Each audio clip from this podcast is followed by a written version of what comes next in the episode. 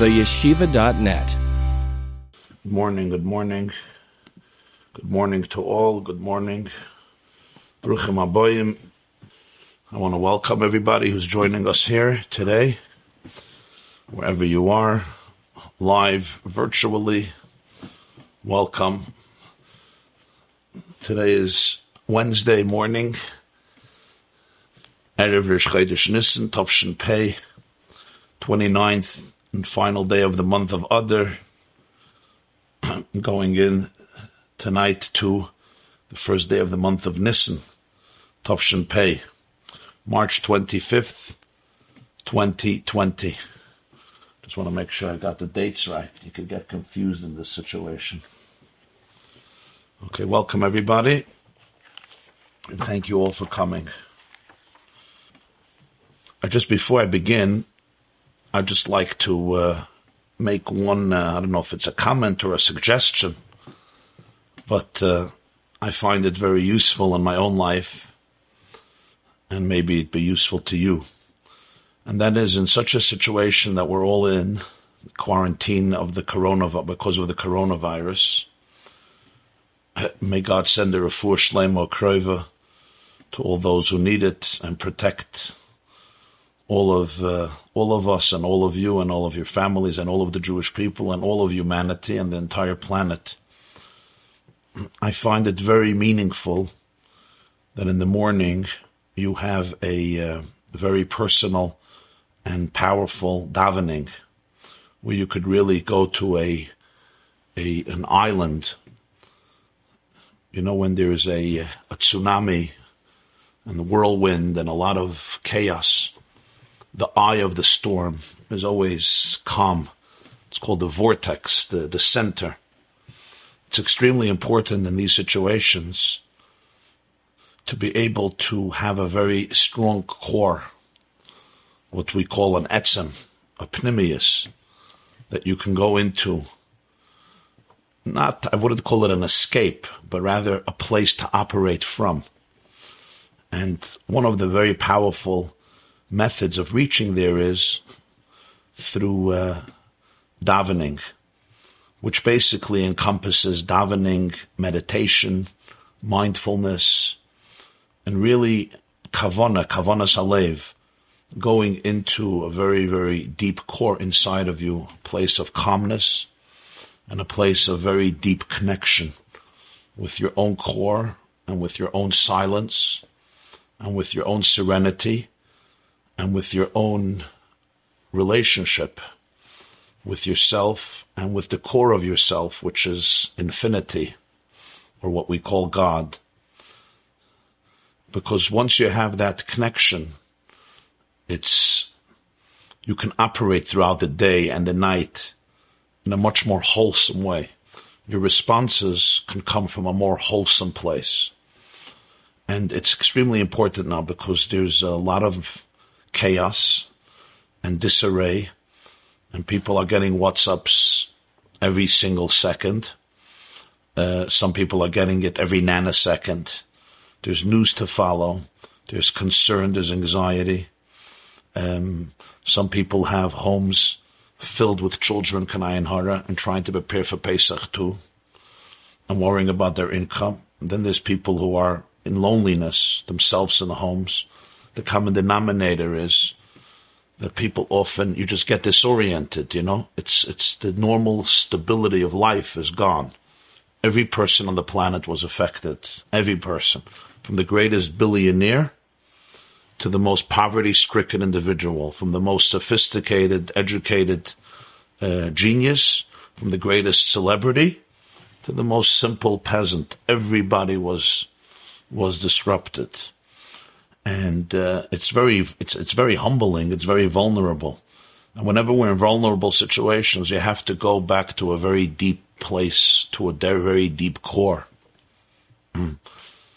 I was asking myself, in all frankness, we're learning here. Yesterday, we learned a very very deep mimer, very deep. Uh, our doctor wrote in the comments that in all the four years of the shiurim, this was one of the deepest concepts. That's true. And I was thinking to myself, like, so much chaos going on and people are so uprooted.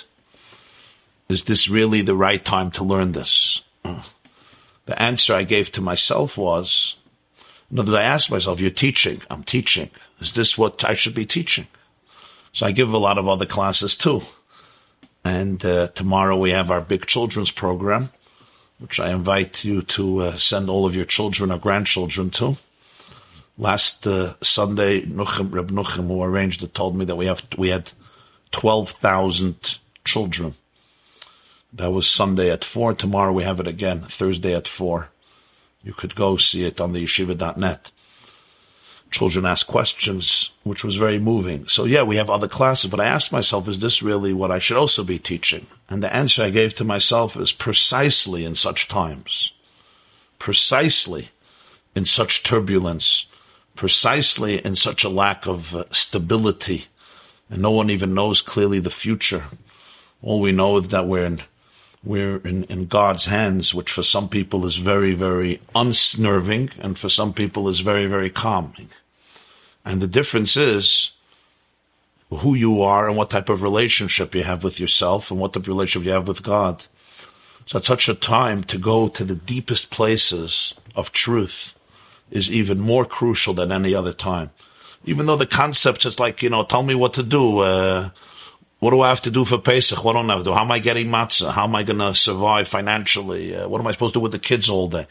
Important questions, very important questions.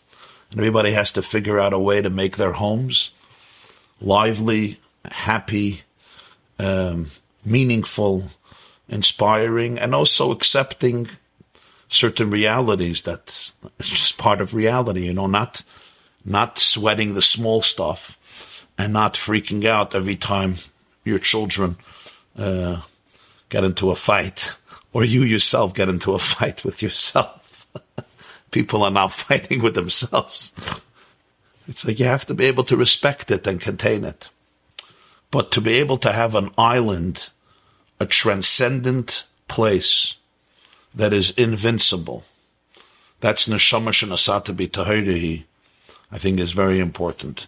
This is my introduction to today's shir. I, uh, I, a lot of us never took davening seriously because we were never trained to. As you know, all the Maimorim take davening very, very seriously, even in good days, certainly in challenging days. It's hard for people to take davening seriously because it's done for so many years robotically. But I would suggest, especially this time, to take one paragraph and just focus on it. Meditate. Be mindful of the words. Let the words penetrate. Apply it to your life. Think about it. Over the years, we have learned through so many pieces of davening. Yeah. This Maimah, we're learning about Haidu. What is Haidu? This morning, when I was davening, after talking about Haidu, so the next line is, Shiru Zamru Loi Sicha B'Chum Loi B'Shem Yismach Lev, Mevakshe Hashem. What does that mean?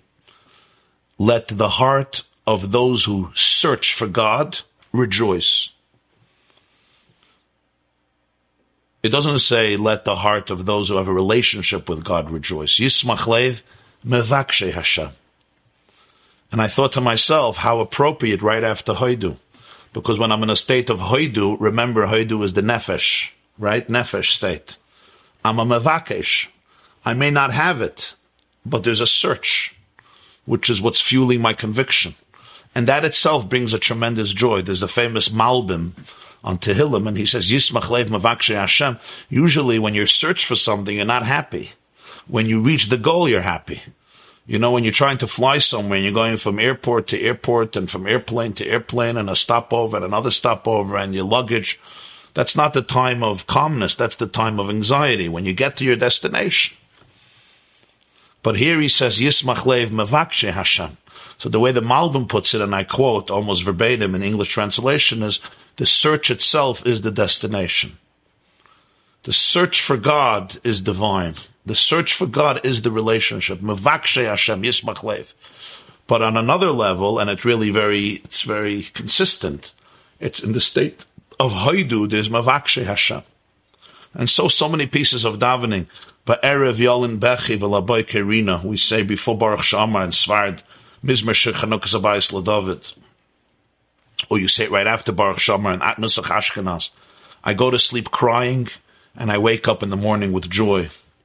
Hafachta mispedi you turn my, uh, my grief into a dance whether it be Ata Hashem Atahu Hashem Levadecha in Vayivarach David, or Ata Mechayes Kulam, or Avas Olam Aftanu, my suggestion to you, my dear beloved friends, is that you take one of these paragraphs and you allow your soul to melt into these words and allow the words to melt into your soul. And really try to just embrace that simple oneness, that very simple, undefined relationship, and a core that is always, always very silent and very connected, and really the embodiment of the divine in this world. and that's how you begin your day. Because then everything is different. Every decision you have to make, the way you speak to your children, the way you speak to your spouse, the way you deal with everything that's going on internally and externally. So we learned nefesh, we learned ruach, and we learned neshama. Um, those who didn't hear yesterday's class, I'm going to suggest that you listen to yesterday's class, and more than listen, try to internalize it. There were two comments that I wanted to read. Everybody could uh, ask their questions. And there's two comments I wanted to read. And as usual, you could text in your questions to, uh, one day I'll remember this number. One day, one day, maybe hopefully not. 845-777-4747, 845 777 4747. You could text in all your questions. One person wrote on yesterday's speech, on yesterday's uh, shir, I'm still speechless from the class. Now I understand why you have to climb the ladder from bottom up instead of chapping maluchim. Otherwise, it's an escape. Awe you were able to explain such concepts with words. Thank you. Uh, I wasn't able to explain the concept with words, which is why I was actually struggling yesterday, but your point is clear. Thank you. Dr. Michael wrote, very deep stuff, one of the most esoteric, abstruse concept we have studied, perhaps in the entire four years of the Shir.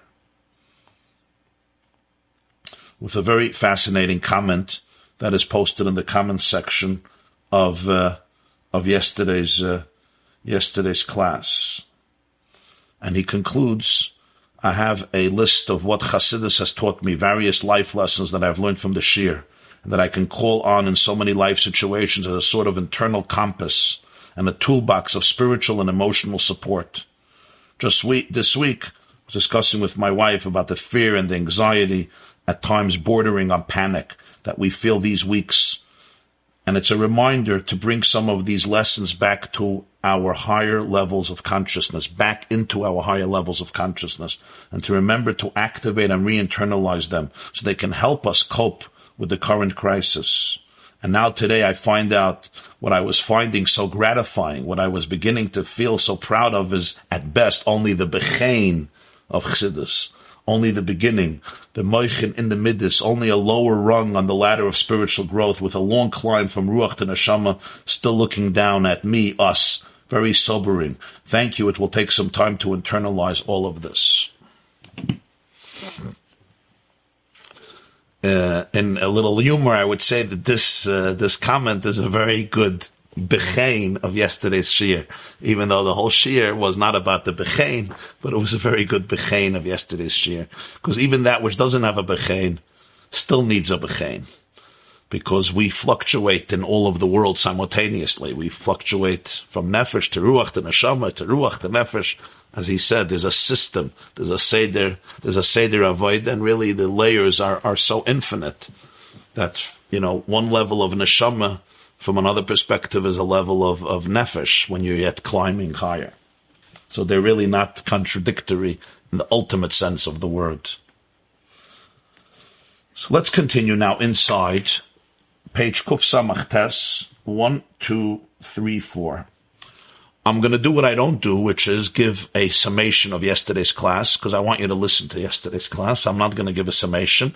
The truth is, I'm not going to give a summation because it's very, very profound, and you have to learn it inside. And uh, I could give a summation again and again and again and again of it. But ultimately, you really have to try to understand it. So we're going to continue inside. Go to your source sheets we're up to, we're learning this Maimer Matzazu Tofresh Ayin Beis from the Rebbe Rashab, 5712, 5612, 19, no, 5672 in the Hebrew calendar, 1912 in the secular calendar. And if you go to the source sheets on the yeshiva.net by this shear, Wednesday morning, Chassidus, you'll have the source sheets. You can open it up and follow. Three lines from the bottom, four lines from the bottom, Kuf Samachtas. V'zeu inyan hagimel madreges the evet knaini, evet ivri, v'ama hivri. If you remember the beginning of the Maimah discussed that in halacha we have three categories of servitude. The evet knaini is a Jew who purchased a servant or a slave. I'm, I'm, I'm, I, I use the word servant more than slave because slavery in history is one of the horrific institutions where innocent people lost their entire dignity and freedom and were often lynched and uh, beaten and tortured completely at the at the mercy of their master. Uh, when it comes at least to a Jewish servant, the Gemara says that if you acquire a Jewish servant, it's like you acquired your own boss. You don't think he's going to be your slave. He's going to be your boss. Because if you have only one piece of sushi for dinner, it goes to him, it doesn't go to you. And if you have one pillow, it goes to him and it goes, doesn't go to you. And if you have one piece of chicken and everybody else is eating peas, your servant gets the chicken and not, uh, and not you or your children. So, uh, so the Gemara says in Kiddushin, if you purchase a Jewish slave, don't think you purchased a slave. You purchased a master. Kiddushin Yudalit. Kol Evid Ivri. Kekoina Odain Liatzim. Okay, that's an Evid Ivri. Evet Knaini has different halachas. The Rambam Hilchas Avodim, Mishnah Torah Rambam Hilchas Avodim, really want to appreciate here the synthesis between Nigla and Pnimius. You learn Rambam Hilchas Avodim, how the three types of servitude work in halach. There's Evet Knaini, Evet Ivri, Am Ivri. We're going to be touching on some of it. But the comprehensive picture is astounding in terms of the synchronizations of the, of the Moshel and Nimshel, the Nigla and the Pnimius, the body of Torah and the soul of Torah. Evet Knaini is a Jew purchased a, a, a, slave or servant who was not Jewish. It's called a Knaini because uh, the Knaini is, of course, the land of Canaan. And uh, so it's called an Evet Knaini, but it's it was a, euphemism of a, of a, of a, of a slave, a non-Jew who comes from a pagan society, a society of idol worship. Uh, this is, of course, a very ancient institution, and the Jew purchases this Evet, purchases this Evet Knaini. And like everything, there's halachas, there's laws. If you murder, you, hang, in the American South, I don't know if you know about slavery in the American South, great, but some of you do. Uh, you, you want, you, you, you killed, you, you beat your slave, you killed your slave. It's your property. It's like, it's like beating your car. In halacha, if somebody kills his Evet Kanaini, he kills his Evet Kanaini. He gets killed He, the man gets, there's a death penalty. Again, according to the laws, you know, it wasn't so easy to get a death penalty in halacha.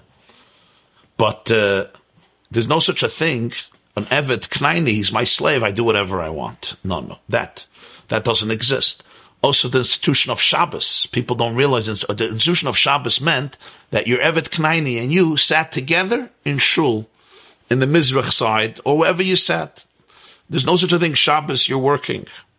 Yes, he wasn't freed as an Evet, but the idea that there was one day he was completely off. That was a glorious, glorious institution. People take it for granted. So the halachas of Evet Knaini, just giving a few examples. There's Evet Ivri. Evet Ivri is when I buy a Jewish slave.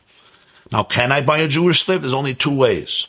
If the Jewish slave stole and he doesn't have money to pay, so then Besdin, in lieu of paying the money, sells him to somebody, maximum six years, can be for more than six years. And this per, unless, unless he wants to stay later, he can also under very strict conditions.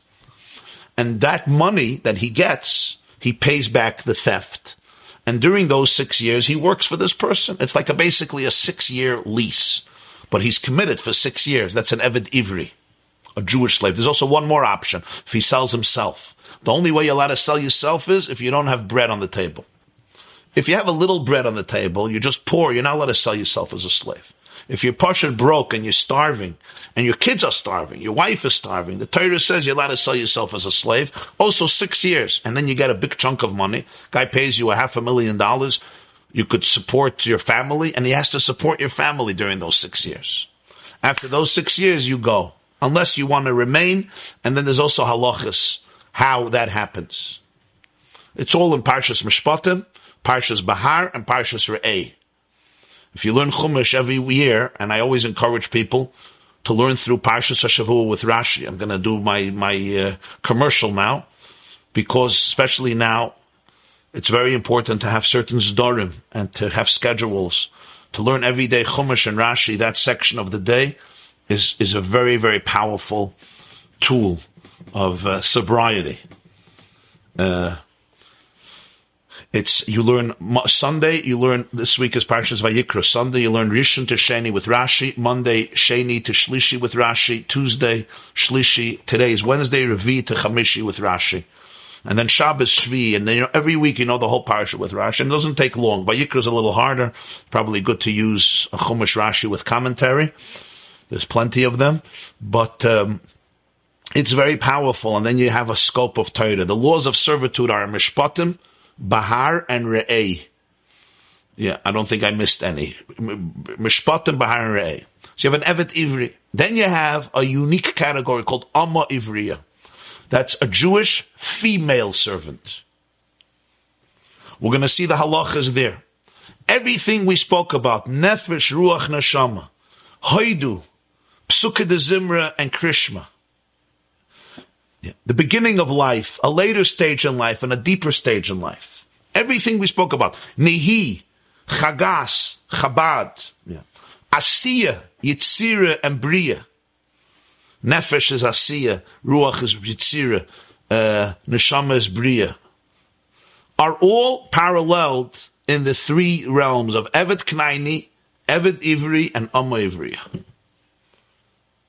Yes, nefesh roch neshama is an internal experience. Eved ivri eved kleini is, is is is civil law, dealing with with hiring employees, and in this case, consistent employees, which means slaves or servants. But the spiritual element of it is parallels to the nigla, to the halachic, to the concrete element of it.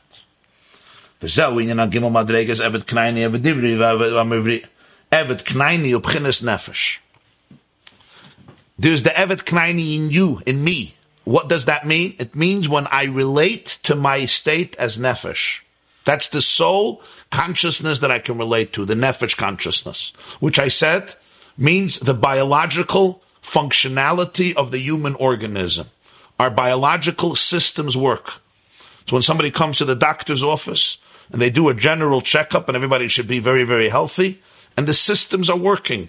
You know, they check the sugar level and the blood pressure and the cholesterol level and the fat level and the heart and to look at symptoms of what's going on in the lungs and what's going on in the liver and the kidney and the pancreas, of course, everything from the brain. The, the entire biological system working, that's called nefesh. No small miracle, friends. This is the miracle of biology, the miracle of life and how easy it can get disrupted. That's nefesh in terms of physical life. In terms of spiritual life, remember there's nefesh abahamis, nefesh alikis. Nefesh abahamis is the seat of physical life, the electricity of the body, the currents that make the body live and function. That's called nefesh achiyunis, nefesh abahamis. We call it nefesh abahamis because it's like we're part of the zoological species. We have our machine, the way our machine functions it's still very profound. It's a human animal soul, but it's an animal soul. Then there's the nefesh elikis. Over here, the nefesh is what? You remember netzach hayd yisoid? It's the avodas Hashem in a way of netzach and hayd, which is based on functionality, even when there's a lack of profound or even not profound enthusiasm and inspiration. Ruach is already emotive, and neshama is even deeper than emotive. It's awareness, it's transcendent awareness, I would call it, transcendent awareness. So Evet Knaini is nefesh. And the best example is the physical servant. And here he's going to say something I think everybody will relate to. You ever have this feeling when you go to work? He does his work and he may not have, he may sometimes want it, but it's irrelevant. He may not have any rutzin and any cheshik whatsoever. Cheshik means I have no interest. I'm not excited. I'm not enthusiastic. You know, when you're going to work and you ask yourself, why am I doing this? Every voice in you tells you, I do not want to do, be here. Well, I guess one good thing about this situation is people are going to go back to work and they're going to be pretty happy, and kids are going to go back to school and pretty happy. But David Knaini does his avodah. There's no rotzen. Vavedasi avodah pshuta. In many ways, it's called simple work. What do we mean? It's simple. Simple doesn't mean he's not using his head. Simple means is it's devoid of deep emotion. In fact, he may consider it painful. He's not interested. Is bottle. He would like to sit idle and do nothing. The Gemara says in Masechta Gittin Daf Yud, very famous expression, the Avda be'efkeire nichele. An Eved would like hefkedis. That's what he would like. He would prefer nichele means it's noyach, it's easier for him, it's more comfortable for him, it's more inviting for him. Be'efkeda, avde be'efkeda nichele. An Eved would be much more appreciative of Efkedis. Right? In other words, if you could give me the option that I have no responsibility, nothing, I could, my life is hefker, no responsibility, no duties, no schedule, absolute, what I would call from this perspective, what the Eved calls liberty. I'm not sure it's called liberty, but that's what he would call. Complete Efkedis, I can be as frivolous and as chilled as I would like without any duty. That's niche. That's where I want to be. That's where I want to be. He would love to follow the complete uninhibitedness of his heart. Whatever my heart tells me to do, I want to do. There's no accountability, no responsibility. Rak. So why does he not? If Avda Befkere Nichele so why doesn't he do that? The answer is Shekibel. This Kabbalah's Avdus. He accepted upon himself this Avdus. He accepted upon himself this servitude, this commitment. Why does this person show up at work every morning in the days when he could show up at work? The answer is, this is the contract I signed. This is the commitment I made. Oi, it could be a little lower level. Mitzad Emas He's afraid of his master. He's afraid. Whether it's fear that I'm not going to get my paycheck, whether it's fear of being reprimanded, whether it's fear of being seen as the irresponsible one and ultimately being fired, whatever it is. But the Evet, either it's he accepted upon himself something, that's one level. A lower level is he doesn't want to be he doesn't want to be hit b'shevet is with the what's the shevet the the scepter shevet is a is a scepter of course, he's using a, a lorsh lashon from Mishpatim, vehikes avdei bashevet. Shevet is like a stick, a scepter. And hitting could come in many forms. It doesn't necessarily mean physical. It can also be somebody screaming at me, somebody rebuking me, somebody chastising me. That's why I show up to work. This is a real state in life. Now, usually when we experience this state, and who does not, we often feel like a failure. I'm like a loser. But the power of this idea is that no, this is a very important part of life. This is spiritually as well. she'ein. I could be in touch with my nefesh of nefesh kiss, which is a chelik elikamimal. What does it mean I'm in touch with my nefesh? Ein loy rotzen. The person has no passion, no desire for Torah mitzvahs. Kiyim, but he's still an Evet. What, what's calling him an Evet? Rak es atzma v'poyel mamish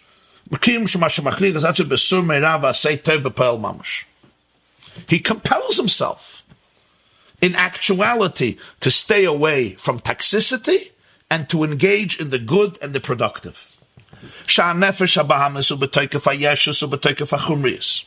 Sometimes my animal soul is in its core of yeshus and in its core of chumrius. Yeshus means literally somethingness, which is a term for in its complete yeshus meaning. It's, it feels completely separate from the source of life.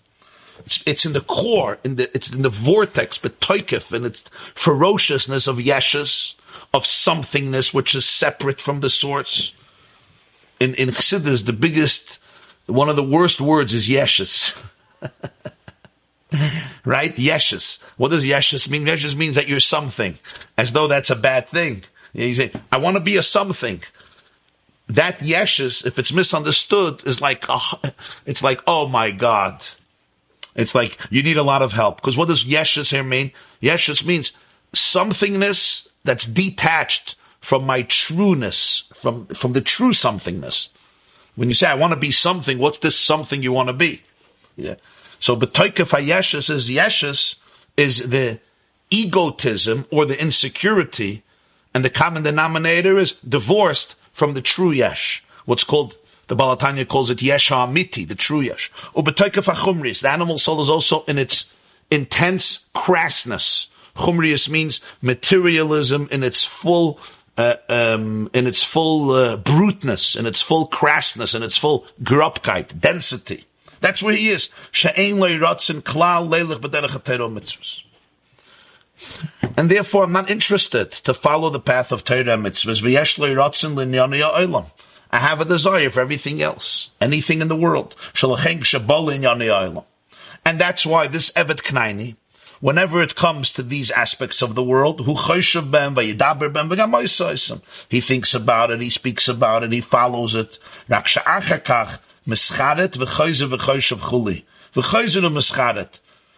Shacharoto mitzat haheskim she'asa benafshe. So that's why there's always regret and remorse, because this is an Evet Knaini. He's really not interested. So yes, he does it, but his heart is so often not there, and that's why he often stumbles either in his thoughts or his words or actions, but then he has remorse and he comes back, and then again, the cycle continues, and he has remorse again. Why is there remorse? So why are you following what you don't want? The answer is because he's an Evet in a good way. There's a heskem sh'asa benafshe. There's a conviction that he has in his soul, a certain inner agreement that he made to himself. Or oh, because of the fear of the master. What does this mean? Because besides Nefesh Ruach Neshama, there's something called Chaya Yechid. Chaya Yechid are the superconscious forces of the soul, which represent your innermost subconscious core, which is always divine. That's what we call in Chassidus the fear of the master. Fear of the master doesn't mean here that God is going to strike me down with lightning. Fear of the master means that there's an internal, my deepest voice tells me this is where you want to be. These are your values. But I'm not interested. I know you're not interested. I don't have feel for it. I know you don't feel for it. But he still remains. And even if he falls, he comes back and falls and comes back. Why? Because this is my deepest core. That's what the fear of the master is. Fear of the master means I'm afraid to go away from this because I'm going to lose my ultimate self. And that's what the Makif Chayechid, the Makif Chayechid is like a superconscious voice that is above you. It's called Makif. It's not completely internalized and conscious. If it would be, I wouldn't be an Evet Knaini. I would be in a much higher state, but I am an Evet Knaini. So on one hand, I'm a Knaini, meaning I'm interested in Efkedis. On the other hand, I'm still an Evet. And whose Evet am I? I'm God's Evet. Evet Hashem. Eved, what did Eliezer say? Eved Avram Anach. I'm still an Eved. I'm an Eved Knaini. I'm not an Eved Ivri. But an Eved I am. What does it mean I'm an Eved Knaini? An Eved Knaini means I want Efkedis, but there is something inside of me, a deep conviction and value that I have that right now I don't feel. I'm not excited about it. I'm not enthusiastic about it. I would like to run away. I wanted to say to China, but that wouldn't be a good idea. even though Wuhan is looking much better. I want to run away. I want to escape, but I don't because of an inner commitment that I made years ago or days ago or months ago, and I respect it because that commitment was not made from a place of blindness and stupidity. That commitment was made from a place of inner awareness or from the fear of my master. And the fear of the master here could sometimes mean you're pushed afraid, you're afraid of punishment, but here he says it means something much deeper. There is a fear of losing myself. There's the fear of the chaya yechida. There's a relationship that I have. Let's call it my values, my priorities, my inner core, what I really, really know to be true and right, even though now I'm not feeling it. That's Evet Knaini in Avodah. The hine chaya yechida hey makifim. Let me see if there's any, any questions. You can text your questions, 845 777 4747 845 777 4747. Reb Aaron, Dr. Michael, I'm right here with a lot of others on the, those lower rungs, yet we're climbing together. Thank you. Yes, we're trying to climb together. Reb Aaron, please, some tools to improve davening. Example, read words, point with the finger, sing out loud. He's giving examples how to do it, how to improve your davening. Read words, Point with your finger. Sing out loud. Take breaths between paragraphs. Take breaths between words. Sing out even louder. Don't be concerned about bothering others. About bothering others. Bother Hashem instead.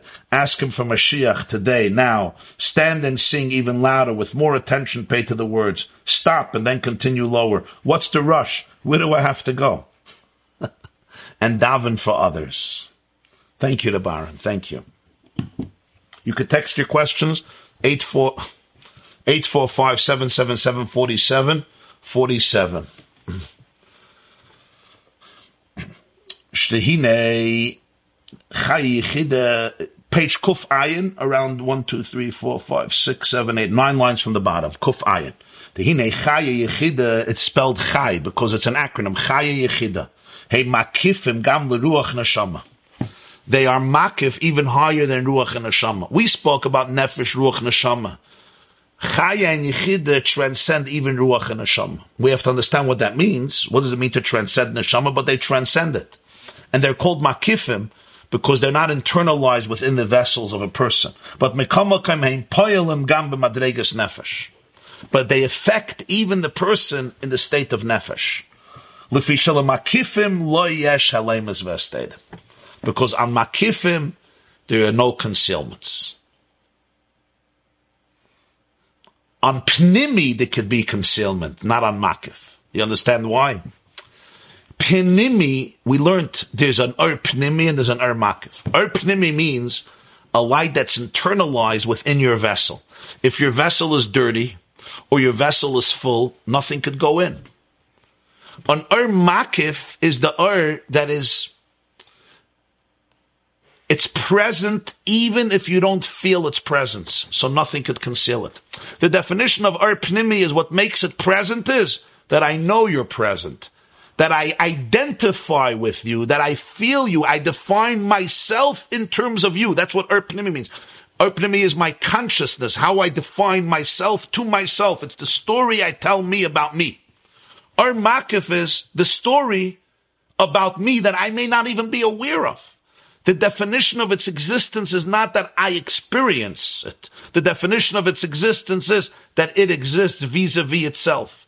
Subconscious forces could be much truer and much more powerful and much more impactful than conscious forces. Some people, their entire lives are symptoms of their subconscious fears or loves or anxieties or traumas or deep relationships positive or not, or positive or toxic. But sometimes my subconscious is much more powerful than my conscious. You know why? Because it has full control without anybody stopping it. Nobody stops it. It has full reign because I'm not aware of it. So it guides my habits, my addictions, my, the way I speak, the way I think, the way my brain operates. Subconscious stuff. That's called makifim. In the positive sense, it means on makifim, there's no concealments. on nefesh, ruach, and neshama, which are pnimiyas. That's way the way the neshama is manifested in your body, in your consciousness. There's different states. There's nefesh, there's ruach, there's neshama, and even nefesh is very deep. You know, let's not be mavatal nefesh. Nefesh is he's a full time eved of God. This, don't be mavatal nefesh so much. This is this guy is a full time eved. He's an eved knaini. He's not a hefker young. He's an eved. Evet Knaini. He's not an Evet Divini, but he's an Evet. As he said, when you look at his life, his life is very functional. His life is, is, is, is in sync with his master. But there is a rebellion there. There is a continuous rebellion. There's a continuous argument and a debate. But, and what causes him to be an Eved? Because the makifim are never concealed there's a place of you, there's an inner core of holiness that is called makif. Makif means it's not defined by the internal vessel. And because it's not defined by the internal vessel, none of your toxicity can block it and obstruct it. Thank you. Thank you so much.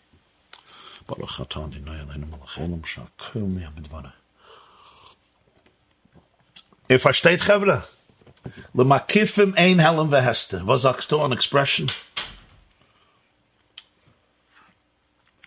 makifim lo yesh lemes vestem shebeemes lo yesh dover amaylam master the mosach mavdil makifim the chaye yichida there's nothing that can eclipse and conceal and create a curtain that separates the makifim, the superconscious voices and truths of chaya and yichida of the soul.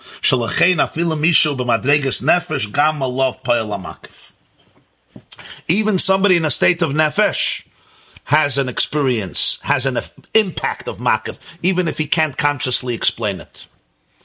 Sometimes you'll ask a person, person says, I want to do this, I want to do this, I really want to do this, I want, I want to run from me, I want to leave my family, I want to leave my work, I want to leave this, I want to leave that, I want to leave that.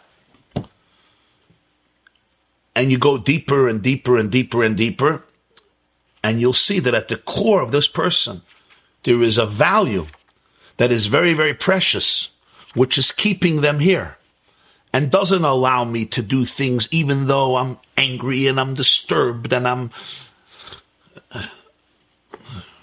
There's somebody here in the class who once shared with me that um,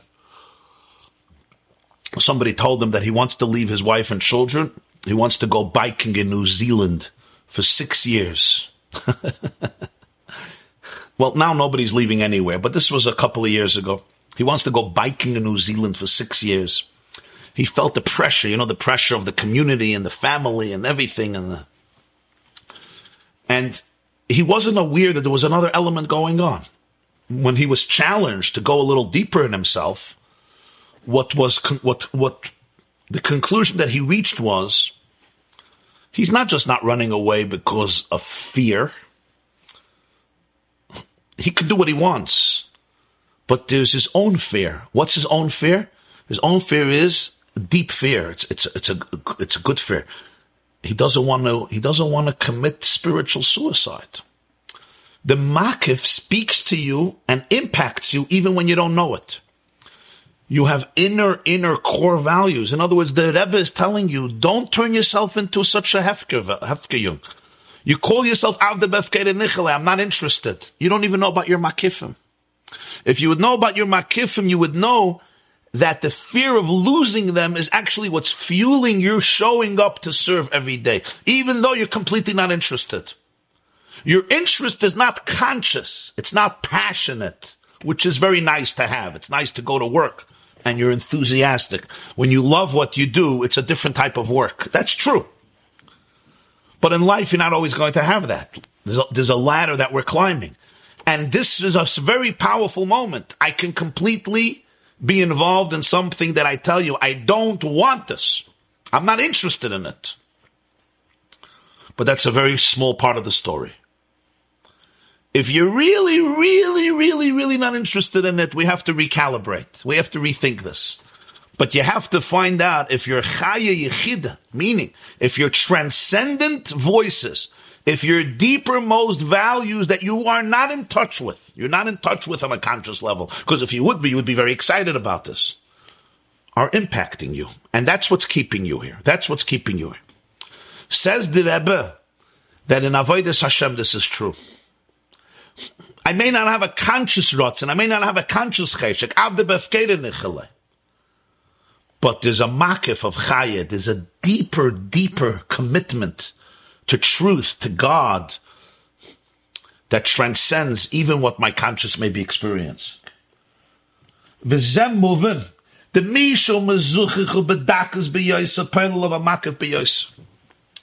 It's understood if he would have been more refined and if he would have been more bedakus, you know what more bedakus means? A more subtle person.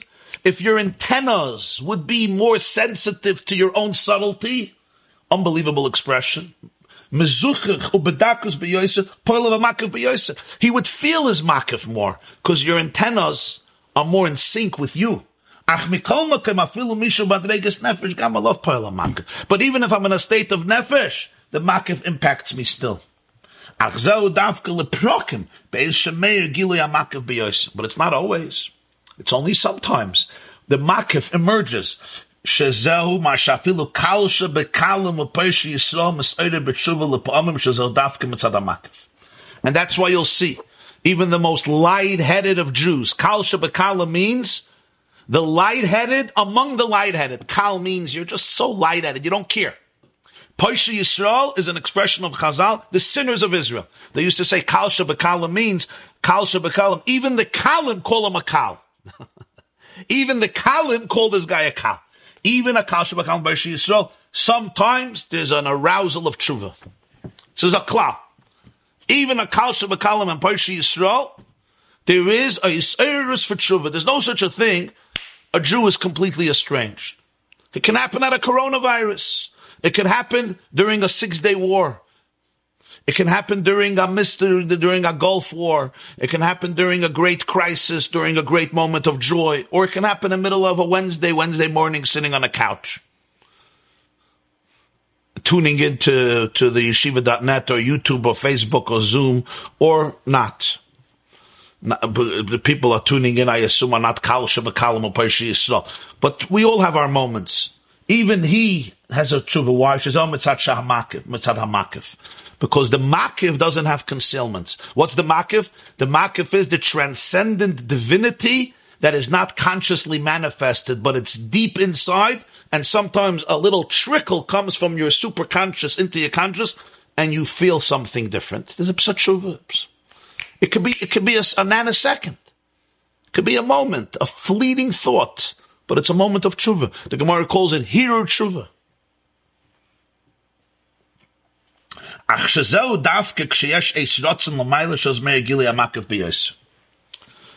But this is when there's something happens that God causes the makif should be revealed. Is called an Eis the special moments that the makif is more revealed. An example would be Rosh Hashanah Yom Kippur. Yisker. You'll have people, they don't show up. They're not, three days a year they'll show up. Jews who come once a year, Yom Kippur, they come for Kol Nidre and Illa. What happened? I don't understand. A whole year you don't care about this. So if you don't care about it, what happened on Yom Kippur? Still tell you, my grandmother, my baba, Yisker. What Yisker? You're not even sure you believe in a soul or life after death. What's Yisker? Ven Yisker. Your Father died 50 years ago. Or 20 years ago, or 10 years ago. What Yisker? You call yourself an atheist. The guy may not be able to explain it. He doesn't have to explain it. That's called makif. And it's one of, it's a very rich idea. I think I shared this with you once.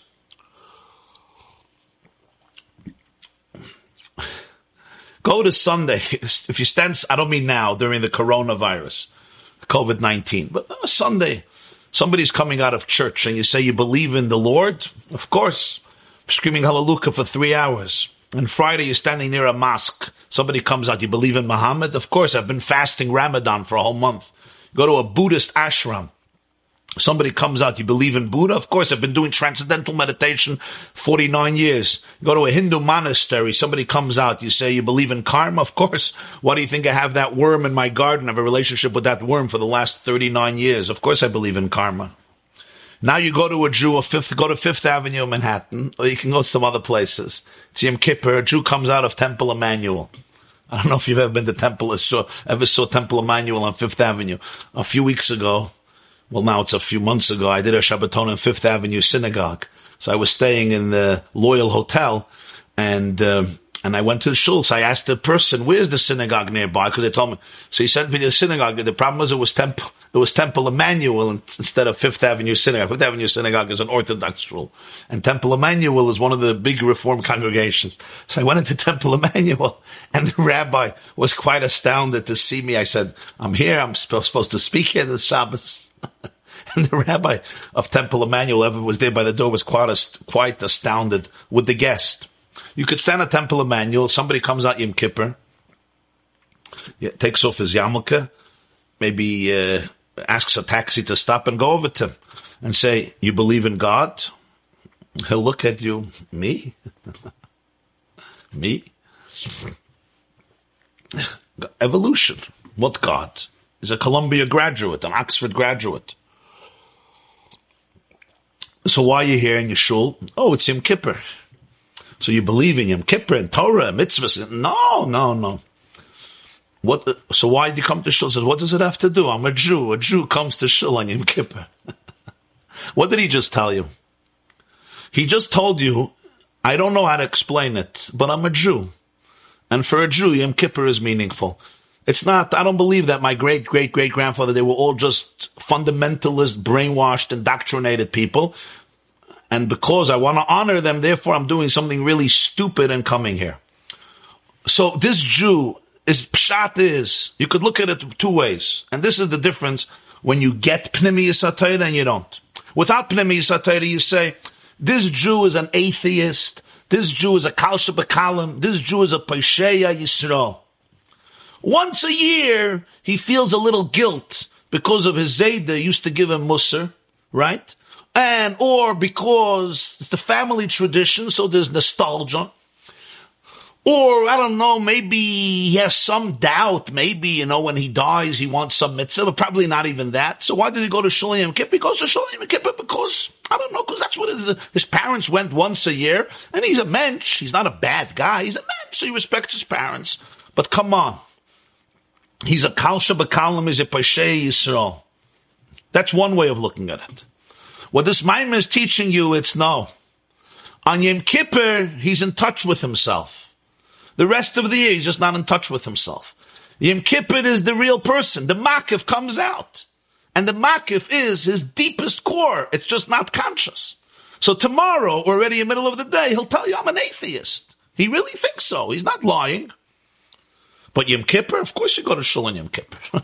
What's the question? What is it? There's an internal contradiction because the makifim never die. And as he puts it here in unbelievable words, le makifim lo yesh helam vehester.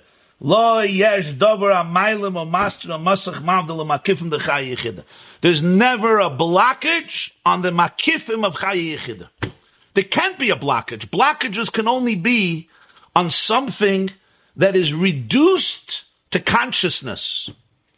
So if I have trauma, I can't feel the love, so I don't feel it. But makifim remain in the realm of infinity. So therefore, your consciousness can't contain them in a positive sense, and your toxicity can't destroy them in a negative sense. You heard what I said? Your consciousness can't contain them in a positive sense because they transcend consciousness.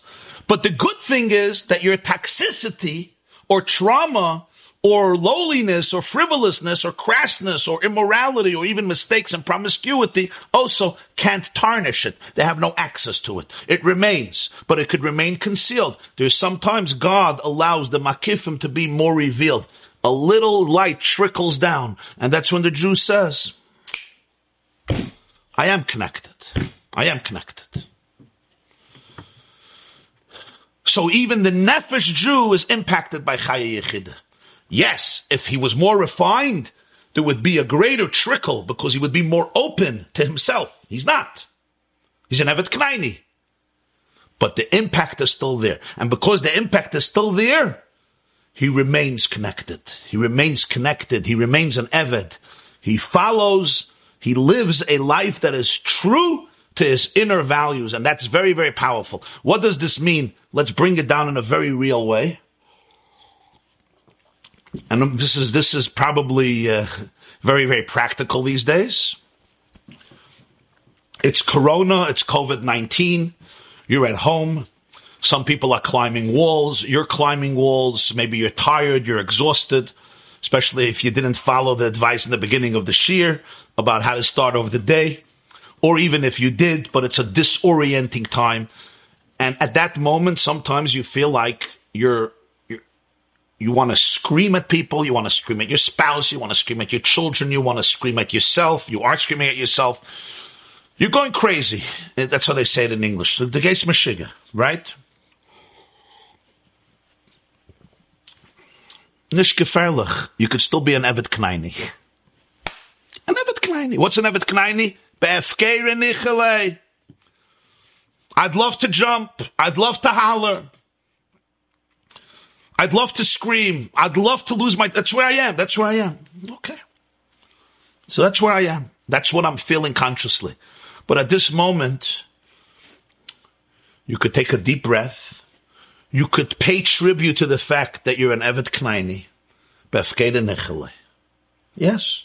I'm not always in touch with my highest level of reality and still remain loyal to your innermost value and allow your behavior to reflect that.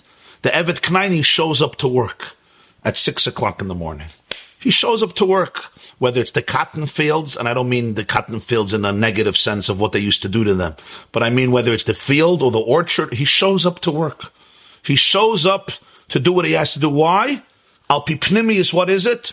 Because there's a deep commitment inside his soul, because there's a fear of losing Chaya Yechida, in other words, you attach yourself to what the person you would have liked to be, which means the person who you really are, the person you would like to be right now. What can I do right now and how can I respond right now that will ultimately bring me closer to the person I want to be, the home I want to have, the family I want to have? Even though every part of my heart is screaming to do otherwise. This is the power of an Evet Knaini. And it's an incredible idea that just because you're feeling Efkedis doesn't mean you're not an Eved Hashem. You're still an Eved Hashem. It's completely not a contradiction. Chevra, this is not something uh, it's easy to interrupt. Really, it would be very geschmack to learn this a whole day, which you could. You could, but uh, we're not going to stop. We're just going to take a little break till tomorrow morning. And I wish you a wonderful and beautiful and inspiring day. I love you all. I bless you with good health. B'toich Klal Yisrael. Today was established as a Yom Tefillah, a day of davening. May we express our tefillahs to the Rebbeinu Shalom to bring healing and recovery to the entire planet and to all of our people. And may uh, the world experience an ultimate new dawn and an ultimate new horizon with a Geula Shlema and have a beautiful and meaningful day. Thank you all for joining us. See you tomorrow at 8. And also want to invite you, as I said earlier, tomorrow, Thursday, 4 o'clock p.m. on the yeshiva.net. We have a massive and beautiful children's program, and children can text all their questions to 845-777-4747, 845-777-4747. They can text it before the program as well, and I will try to address at least many of the questions have a great day. We're going to continue now with the Gemara class. Okay, let me just read the questions here. I'm just going to uh, to read the questions before we continue. Okay, Rebbe Zriel, can you explain Chaya Yechida or Makiv Soiviv? Okay, we'll get to that. There's a nice story about Zalman Shazar, who was the Israeli president. Okay, we'll have to tell that story. I know the story. One of my favorites, Ata Ana B'koach, singing this prayer, any other seems to make a stronger connection. Ana B'koach, so Ana B'koach, Gedula Simincha, is that what you mean? Okay, I think it's important to stress that this arousal of Makif is not the idea we know as there's no atheist in the foxhole. that idea would be pure ubechain, ultimately driven by spiritual arousal that speaks to the person's crisis. The, ma- the makif idea is coming purely from something more transcendent, which is not related to any personal interest or matzav. Very profound. There's no atheist in the Foxhole would be pure bechain, which means there's a crisis, and this is what I need for my crisis. The makif is something that's always pure and transcendent. The distinction is, in fact, best evidenced by the fact that the Jew going to Shul Yom Kippur admits that he doesn't even feel anything. Pinta yid that we all have. Yeah. Beautiful. Thank you. Thank you. Okay, there is a there is a story somebody mentioned here to tell, and Bli Neder remind me to tell the story tomorrow about President Zalman Shazar. This class is brought to you by the yeshiva.net. Please help us continue the classes. Make even a small contribution at www.theyeshiva.net slash donate.